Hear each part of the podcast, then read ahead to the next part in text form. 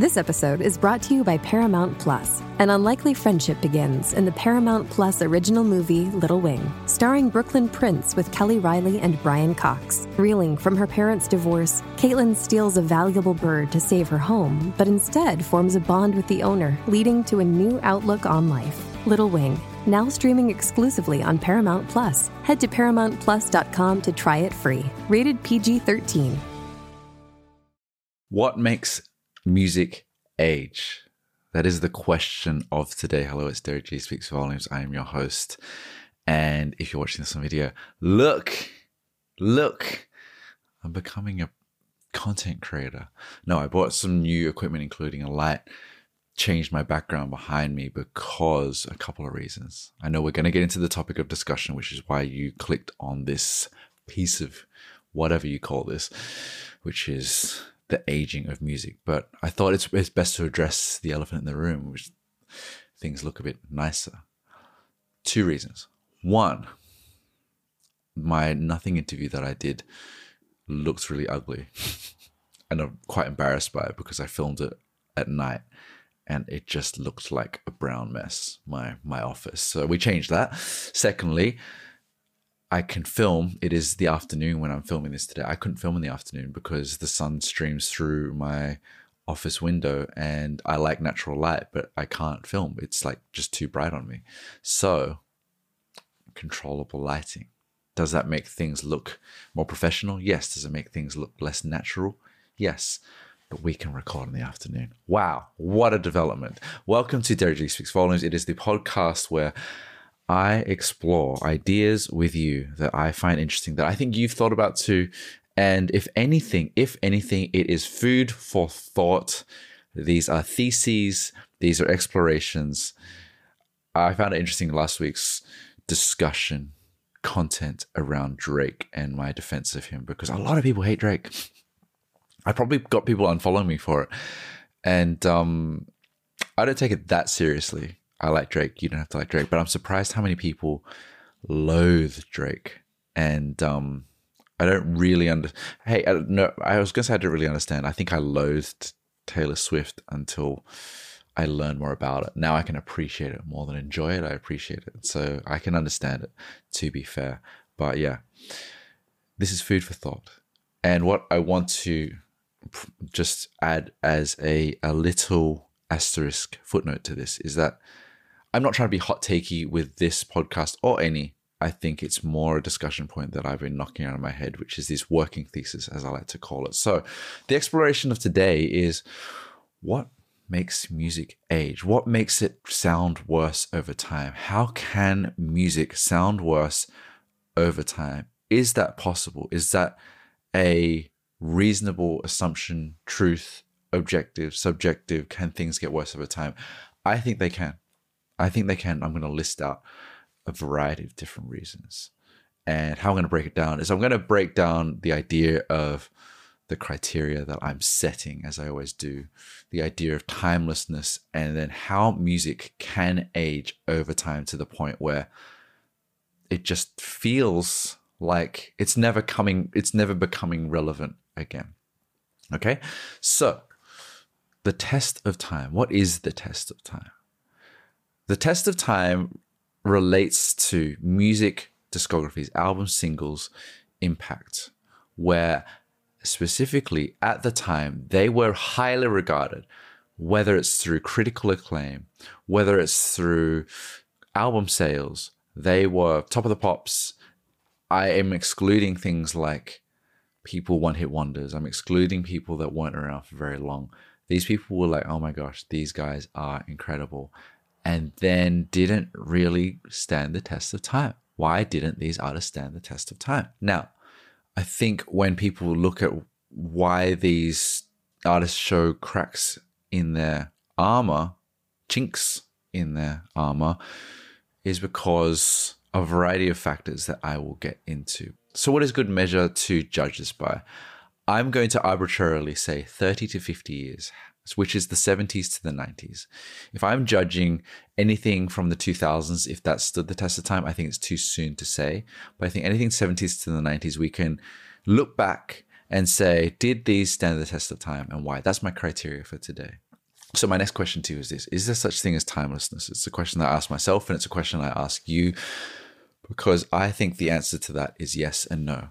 I think timelessness generally is music that addresses universal themes that can be applied to any era. I touched on this in a few episodes ago where I talked about Billie Eilish versus Olivia Rodrigo for an individual like me. Someone like me, I can listen to Billie Eilish and enjoy it to an extent, whereas Olivia Rodrigo is not designed for me and maybe timeless to a particular demographic of young women.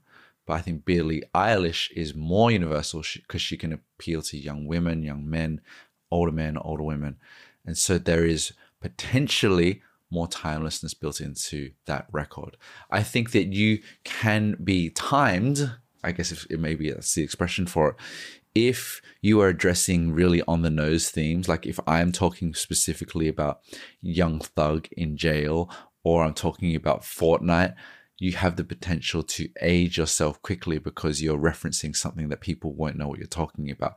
As well as that, if people use technologies that are so emergent, say AI, and someone comes out with an album that's completely produced by AI and they rap over the top of it, it might be so on the nose that it is aging almost as soon as it comes out. So I think timeless is, is a yes and a no. All right, so to the meat of the subject. How do they get there? This episode is brought to you by Paramount Plus. Get in, loser! Mean Girls is now streaming on Paramount Plus. Join Cady Heron as she meets the plastics in Tina Fey's new twist on the modern classic. Get ready for more of the rumors, backstabbing, and jokes you loved from the original movie with some fetch surprises. Rated PG 13. Wear pink and head to ParamountPlus.com to try it free. The first reason why music ages is through irrelevant points of view. So when I say that, and I don't have an exact example of this, I'm sure that you guys do, where politically, socially, artists say things that age because society has moved on.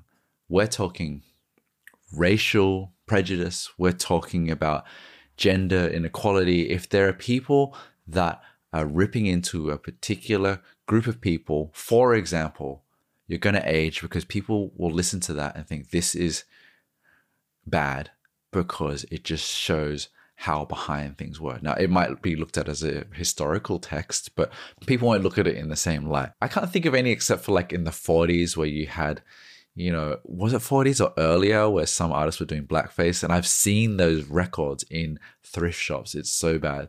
That's a very obvious example of aging music. But I think when you go out there too much and have a point of view that changes in society, then it is going to age itself by nature the fact that society thinks that you're irrelevant. The next one, and which is the inspiration of this whole topic of discussion, is a concept that is novelty, a concept that is cringe. And a great example of that is a group that toured this country recently was Kiss. And when you see they had the final tour or whatever, and I did a bit of research on this because obviously I didn't grow up with Kiss at the time. And the way that I was seeing people describing Kiss, they were rock and roll. They were a bit more pop, but they were also a bit cheeky. And for people that were kids, especially that were 13 years old, for example, Kiss is almost like the mon- monster trucks of music. It was just wild and cool and crazy and badass. And I and I don't want to devalue the people who grew up during these times because I don't know and I can't speak for that. But clearly, Kiss were huge. Look at the charts, look at the discography, look at what they achieved. They were huge. And they did a stadium tour. It didn't sell out in any stretch of the imagination. And they aged for a variety of different reasons. The concept and the makeup and the uh, ability to not relate to it as people discover it as you get older and you're seeing these people in this makeup and you can't really understand why is one. Two, the music was more pop than it was progressive or boundary pushing. And three, because it was this novelty where it was like kind of at the very peak of the time of when people were used to groups like Led Zeppelin existing this and then Queen was coming about and this group kind of epitomized a kind of unique pop sensibility of that mindset, then you have a band like Kiss that I don't hear anyone talking about anywhere outside of the fans that know Kiss. And it's a bizarre thing to think about that you you understand that they were relevant, but you don't really get how anyone could be into it. Make sense? Controversially, and this is purely my own opinion, I feel like Weezer is kind of falling into that bucket a little bit, which is also unintentionally uh, aligning to the fact that Weezer strangely supported Kiss on this tour in Australia. They brought them in to help boost ticket sales, I gather. But what Weezer, I think, was particularly big in their time, 90s and 2000s, and had a novelty in its own way, which is almost like a deadpan indie rock punk, you know? So there was this we wear short sleeve shirts, we have that kind of nerdy aesthetic.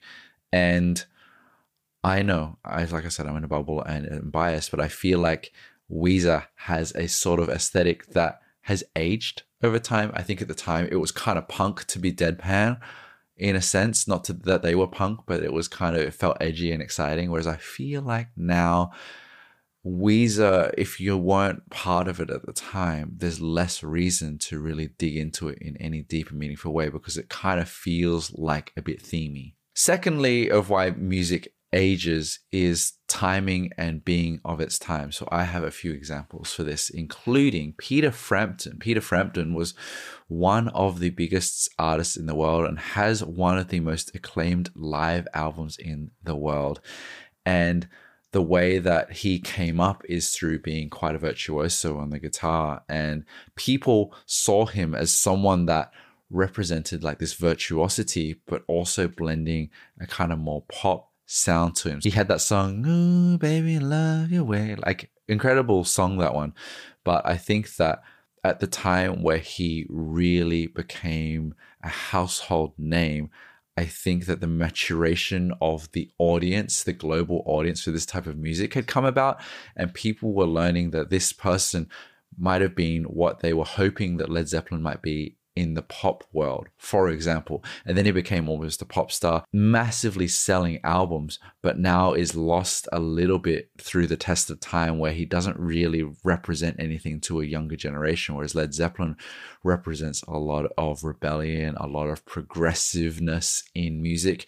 You have Peter Frampton, who's kind of the pop evolution of that that kind of struck a chord with people that are probably more radio listeners who like the idea of Led Zeppelin, but then you have something a lot more approachable. Another example is Meatloaf, which was like the drama queen era type artist who brings with him this these theatrics and these ballads, and it re- really felt radio friendly.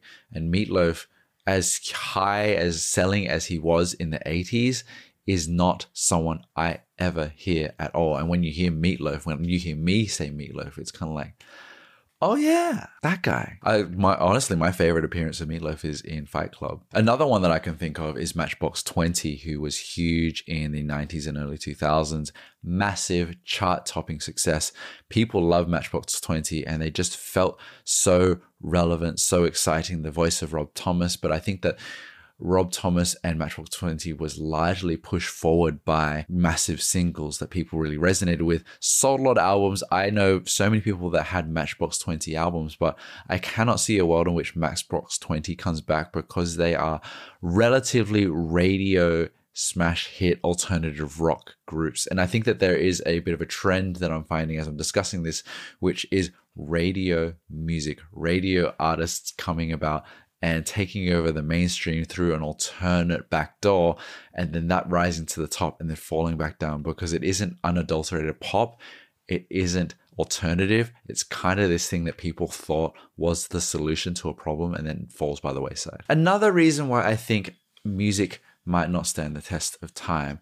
To borrow a concept from Yasi Salek, who I had on the podcast from Bandsplain, music that is overly feminine or overly masculine being a contributor to not being stand the test of time. So the best thing I can do here is give examples. So I will give two at once so I don't shock too many people. Cyndi Lauper and Van Halen, two ends of the spectrum. Now, obviously, Cyndi Lauper has girls just want to have fun, which is obviously a very feminine song and great song, and people love it and and all good.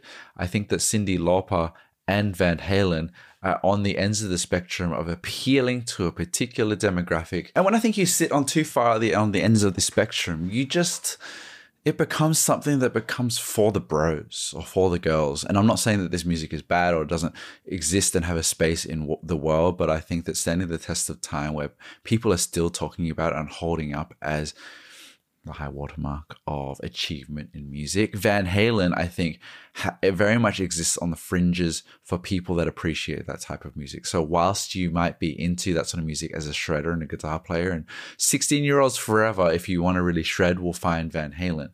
But for people like, for example, there are more people talking about My Bloody Valentine. There are more people talking about Slowdive these days than are talking about Van Halen, as from a Gen Z, from a younger point of view. Because, yeah, Van Halen, Hot for Teacher, songs like that that are completely full of dive bombs and shredding and all these squeals only appeals to a certain demographic. I'd argue the same for groups like The Who or Pearl Jam that have this very masculine, over the top aspect to them. And I would love to see if either of those, I think The Who obviously is important in music history, but isn't one of those ones that is getting any more relevant over time. But again, they're old now. Pearl Jam, I would be very surprised if they came back in any way that people picked them up and discovered them and went, you know what? Pearl Jam for a 14 year old is it. I think that it has aged tremendously. And whilst it is a huge discography and there's huge amounts of fans, I cannot see outside of the people that grew up with it, young people latching on to Pearl Jam and wearing those t-shirts and going, you know what? Hell yeah. Pearl Jam. Have you heard of them? The next example is pop music. I think that pop music, more than anything, always does lose out with the test of time. And I'm not that's not to say that some don't survive, such as George Michael, or in some instances, Sade. Sade was very pop at a time with Smooth Operator and songs such as that. But I would say that artists like Katy Perry, artists like Lady Gaga, I do wonder if that sort of music can hold up over time. Now that they don't, Katy Perry and Lady Gaga don't fall into my criteria. That is more of a question. But when you look at artists like Kylie Minogue, who is starting to come back, and her music not only is the 90s and 2000s come back, but also she makes pop dance music that seems to be very in right now with likes of Peggy Gou or Dua Lipa and stuff like that. So Kylie Minogue has come back. So maybe there's a world in which that sort of sound comes back with Lady Gaga and Lady Gaga finds a new audience. But I'm not sure about that. For example, on uh, older examples, Bon Jovi and Billy Joel. Similar to the Pearl Jam example, I would say that Bon Jovi and Billy Joel are huge and were huge in the 80s and 90s, but because they are on the pop edge of their respective genres, ballads and rock, that they do lose out a little bit on the artistry. And I think maybe, as I'm saying it out loud, that is a theme that is really apparent in all of these that I'm discussing is that if you lose too much on the artistry, on the innovation, on the expression, then you start to age because you're trying to rightly so and fairly so appeal to a mainstream market at the time and they've got very rich because of it. But there's a reason why i see a lot of billy joel in the cd racks of thrift stores. Next up in why music can age is the sound the sound of their music. Prime example is creed. Voice a voice of the lead singer in creed is of its era. And I think that whilst yacht rock has its fringes, I think a lot of people find the same with people like Michael McDonald, where it is of the time. Rick Astley, if he wasn't a meme, I think Never Gonna Give You Up was never gonna come back in that kind of way because there's a particular way that it was delivered back in those days that people were excited by. But then when you listen back to it as a young person, you're like, why are they singing like that? And I think that very rarely to the people that deliver things with a sort of tonality or delivery that feels very on trend to a time make it out to further generations. I would say the same for, and this is my prediction, the indie voice of the 2010s. I want to say, you know, that kind of mousy, and I went to the store. I have a feeling that's going to age terribly. And I went to the store.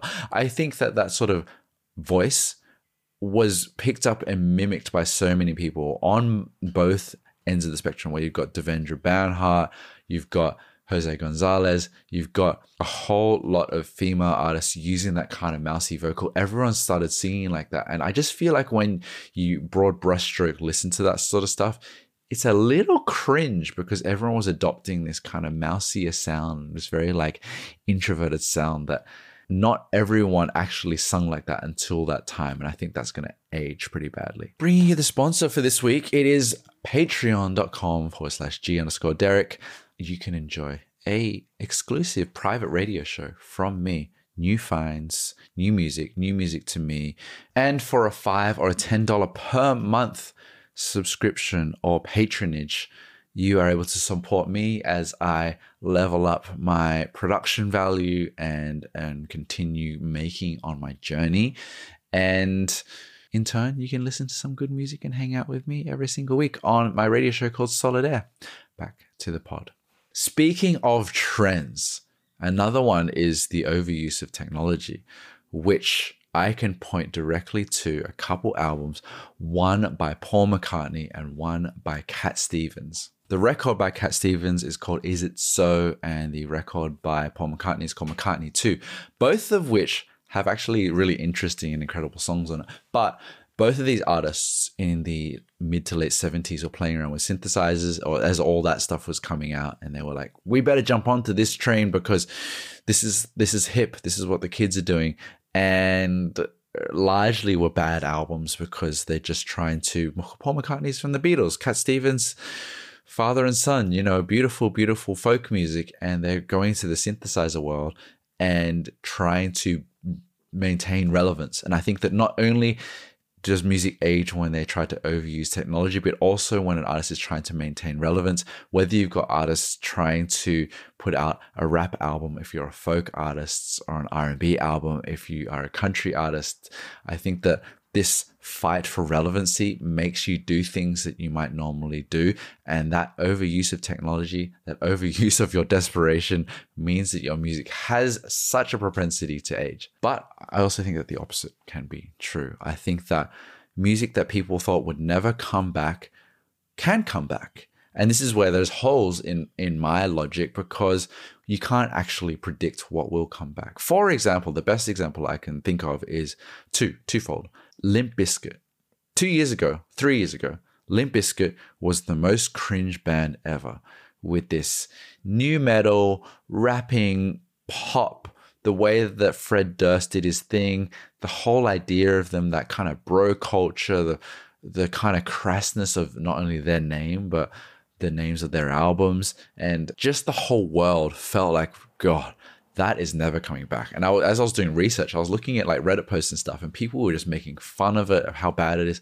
And now it's come back and it's kind of cool. Not only are the 2000s back and the aesthetic of like shiny metal and nu metal and a kind of bro culture in an ironic way, but people also recognize, hey, this is kind of hard. And hey, for pop music that was really going off at the time, this is kind of impressive that I would not personally have never seen coming. The second example of this is Jamiroquai. So I remember for a time I was really in, into Jamiroquai. I thought that was so cool. And then I went through a huge period where I'm like, Jamiroquai was so lame and just this like try hard version of what they were trying to do back in the 70s or whatever. And I don't listen to them now. I can appreciate them. I don't love them like I did when I was a kid. But Jamiroquai has come back in a sense that I hear about Jamiroquai. I see it online a lot. People referencing certain songs, certain music videos, and going, you know what, Jamiroquai, they were kind of unique. And they were, to be fair, they were unique. I don't think there's any been a band like Jamiroquai on the mainstream at that level. The closest thing is what like Silk Sonic type vibe, but that's more themey. So I wouldn't have picked that. And some predictions in that sense of that kind of era. Hole Hole has kind of been pushed by the wayside a little bit, especially with all the Nirvana t-shirts around. Not that they were exactly equivalent, but adjacent. Hole, I can definitely see the Beastie Boys being picked up in terms of they are less in the canon of hip hop discussions with the likes of groups like Public Enemy or Run DMC, but I think that the Beastie Boys were their own original thing. And some of their music, their kind of rock slash rap stuff, is really quite exciting and still cool, in my opinion. I would not be surprised if No Doubt comes back. I think that the image was cool. I think that Gwen Stefani is really cool. So that wouldn't surprise me. And last one would be, and this is a bit of a stretch for me. I I just don't know. I just have a feeling that people will start appreciating red hot chili peppers. It's almost like this cycle of like it's uncool, then it becomes too cool, and then it becomes really lame, and then people actually and then it levels out a little bit and maybe that's the timelessness that goes on forever so red hot chili peppers i can't say i'm a huge fan of the red hot chili peppers but i can see a world in which people look at it through the lens of them now being almost reaching if not already that 30 year mark and going you know what this group of white guys doing this kind of funky rap stuff, whilst it's not like gangster anyway, not that it's cool in that kind of way, it's kind of original. They made lots of bangers, they had some iconic albums, and maybe it will be welcomed back in to the fold into from that kind of ridiculed place of five, ten years ago, just like, oh, red hot chili peppers. Remains to be seen, but let me know. So what would be your predictions? What would be your predictions for music that you think would stand the test of time from now? I wrote down, I jotted down a few as I planned this podcast. So, obvious ones Kendrick Lamar will stand the test of time, I think, because relevant but timeless topics, a lot of effort in his output and quality of that output. I would say Tyler the Creator, some of his records especially Flower Boy and Igor will stand the time because they represent a unique perspective and a unique sound. I can't say I loved Tyler's record Igor a year after enjoying it because I felt like it aged really quickly. But I do think the artistry, and that's what I said earlier, the artistry can hold it up above from other works, say earlier works from Tyler the Creator, will probably not stand the test of time as much. I think that artists like Lil Wayne will come back in a sense because I don't think he is discussed in this same kind of tier as people like Jay Z or people like Kendrick. But I think that Lil Wayne was progressive in his own way, not only as an artist, but a mogul as well. And then I was thinking Ariana makes sense in terms of a pop artist that could stand the test of time more so than artists like Selena Gomez, which I'll get into in the next section. But I think Ariana has a timeless sound to her. I actually would say when I talked about Billie Eilish earlier, I do wonder about the timelessness of, of Billie because she she innovated a sound so much, and a lot of people have copied her. But I think her albums are known or regarded less than her singles. So I'm not sure about that one. But yeah, I think Ariana could be interesting. I also, strangely, not that I listen to her, I know the music at all. I just have this gut feeling about Miley Cyrus. I almost feel like Miley Cyrus has like a timeless quality and appeal to what she does, even though I couldn't name one of her songs. All right, last but not least, artists that might not stand the test of time. And I think where I swim in this kind of concept is what I said earlier about pop adjacent music in certain genres. So, for example, Drake. Drake, I touched on the last podcast, not sure if he's stand the test of time because that music is so mainstream, because it is so pop, because it's very single focused. Not sure if he will age so well or people will be able to comprehend them in, in the future. And I think that's why albums are still so important because people don't look at singles. They will pick up albums because they're picking up a body of work. They'll pick up a record and they'll want to judge it based on that record. Will people be able to understand what Drake is if they don't enjoy the records? Remains to be seen. I think that Taylor Swift could be similar in that regard, very pop. She may appeal to young women forever but I also feel like experiencing the journey with Taylor is also very important and something that I don't know if you just pick up a random record if you've never heard of Taylor Swift in the future, whether it will have the same impact. I touched on Selena Gomez, big pop star, big Disney star, big star in general. Do people know her music on a wider scale? I don't know. I don't, but that's that's not saying that I represent what will be the future of timelessness. Post Malone, I think, is a really interesting one because I think, again, similar to Drake, very prolific, very popular, very successful. Singles bigger than albums, beer bongs and Bentleys, what the hell? And I think that he has the potential to have those sort of songs that younger people will pick up and go, wow, this is amazing. What is that? But then try to understand his context and not really understand why there's this album called Beer Bongs and Bentleys and why this album is so all over the place. And last but not least, The Weeknd, who I've discussed on a previous podcast about his legacy and his impact and why I think he's really smart from a radio point of view. But there's a theme here, isn't there? Which is he's so radio and so playable that he kind of falls into that kind of Billy Joel Phil Collins type world where perhaps, perhaps, perhaps without that context around him, when you listen to The Weeknd in 30 years' time and you're picking up something that sounds like the 80s, but it's from the 2020s and people quite can't kind of can't grasp where he comes from or why he was doing that I wonder. So, to conclude, I think that as I've talked through this topic, I've come to my own conclusions about this idea of the, the intersection between pop and alternative and artistry and innovation, where if there's a lot of effort, thought, expression, and timelessness in the sound of an artist, they have more potential in my thesis and argument to last and stand the test of time. But if you are chasing that immediate clout, the immediate sales, the immediate platinums, that people like Post Malone are getting those numbers, can do stadium tours now, but maybe Post Malone is the kiss of now that in the future, the fans and the diehard fans will be there, but will people pick that up and go, this is an artistic piece of work that we really love and hold on to forever? I am less sure about that. What do you think? What do you think? Are these all hot takes? Are these bad takes? Please let me know wherever you can comment. People DM me, even DM me on my Patreon as well, which is uh, super fun. But I would love to know who you think will stand the test of time and who won't. I would love to hear if you think I'm absolutely insane or not. This has been Derrick Gee. Speaks Volumes for another week. See you.